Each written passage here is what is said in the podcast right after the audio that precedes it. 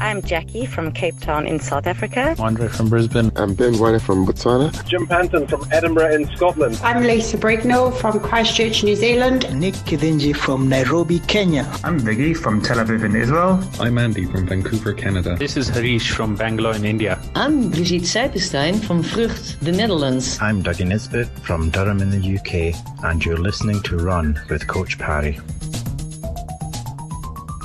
Welcome back. You're listening to Run with Coach Parry. I'm Brad Brown, and I've got the coach with us once again, Lindsay Parry. Today we're talking about getting the correct balance in your training between long, slow runs uh, and the high intensity, sort of faster runs. And uh, a great question, and I'm sure we're in for another great answer. Uh, Lindsay, welcome back. Nice to have you with us. Yeah, and a, and a great question. Although um, I've got to try not to give away too many of the secrets, else I'll put myself out of a job. I love it. Uh, before we get into today's uh, answer or question and answer, a massive thank you to our sponsor of this edition of Run. It is brought to you by Simply. Get great value life, disability, and funeral cover combos with a quick online sign up at simply.co.za. You can go over to uh, coachparry.com forward slash simply. They've got some great deals for you as a Run with Coach Parry listener. That's coachparry.com forward slash simply. That's for you, your domestic worker, and your business employees. No bloods, instant cover, and the best part, it's all online. Simply is a financial services provider. Number 47146. Terms and conditions apply. Policies are underwritten by Old Mutual Alternative Risk Transfer Limited. That website to get to once again is coachparry.com forward slash simply. Lindsay, this question I absolutely love because I think it's one that a lot of runners sort of get get mixed up on and it affects their training. They run all their training at one pace, whether it's marathon pace or as hard as they can. But you should have a, a really nice balance of, of long, slow training runs as well as higher intensity, faster runs. How do you get that balance right? Is, is there a rule of thumb? What would you advise someone someone who's who's looking at the way they're training? If they're working on their own, obviously, if they've got a training program through CoachParry.com, uh, that's all built in. But uh, what's the ideal balance between the long, slow stuff and the faster, high intensity stuff? Yeah, so look, there, there, there, are a couple of, of rules of thumb, but they, they ultimately boil down to the same thing. Um, and probably um, the most, the easiest way to explain it is to use what we call the 80 20 principle. Uh, Matt Fitzgerald wrote a book called the 80 20 principle.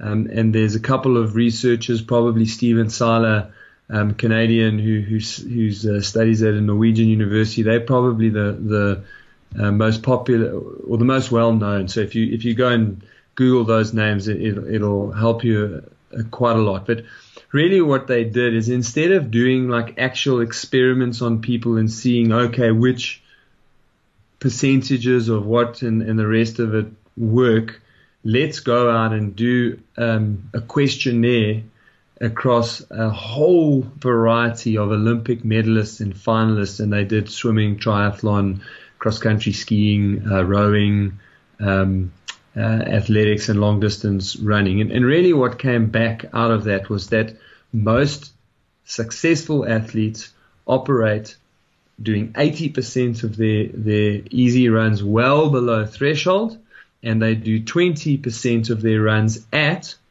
or well above threshold.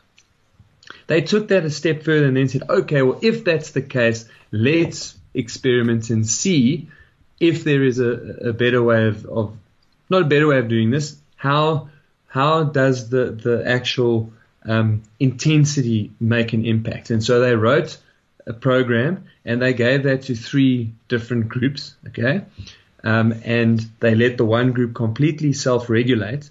They advised the other group how they should be training, and the third group was forced to train at the correct intensities. Okay. Now the interesting thing is that all three groups got better. Okay, so they they did a 10k race at the end of a 12 week training block. They all got better, but the group that that were just following a structured program that were left to their own devices, they improved by about um, I think it was less than 20 seconds. Can't remember the exact number. It was less than 20 seconds. The group that that was explained how they should be doing the sessions, and they were monitored, but they weren't strictly enforced to to train um, at those those intensities. They improved by about 40 seconds, and the group that was forced to train easy, in other words, at well below threshold for 80% of the time, um, and and then a range over 20%, they improved by one minute 40 seconds. Wow. Okay. And incidentally, the group that was allowed to self-regulate trained easier than group one, but they still trained much harder than group two on their easy days. Okay.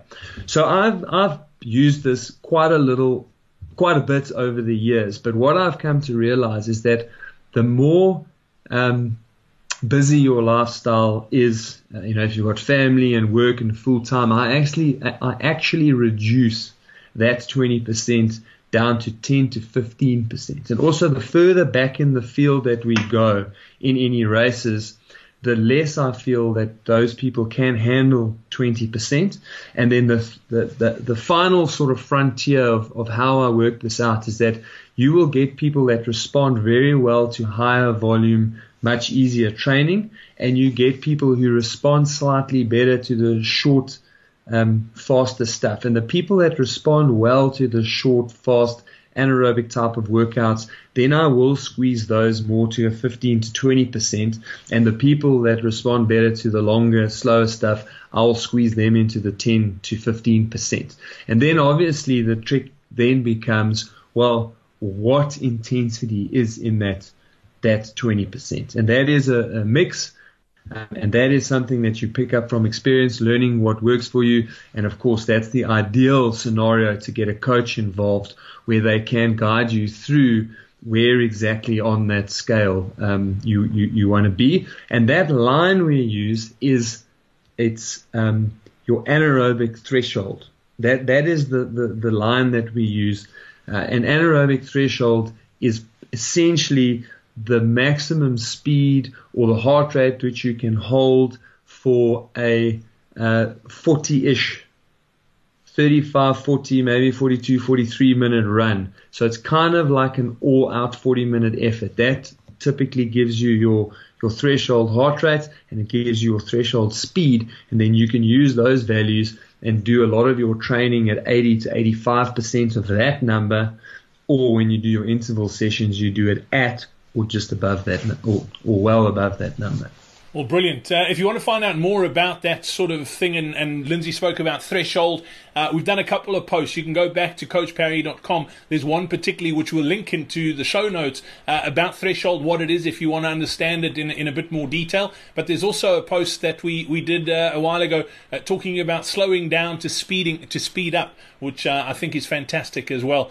so go and check those posts out. Coachparry.com is where you can get all those details. Before we head out, just a massive thank you to the sponsor of this edition of Coach Parry. It was uh, of Run with Coach Parry. Rather, it was brought to you by Simply uh, for quick, affordable life dis- uh, disability and funeral cover. All you need to do is head over to coachparry.com forward slash simply. That's S I M P L Y to find out more. Coachparry.com forward slash simply. Until next time, from the two of us, it's cheers.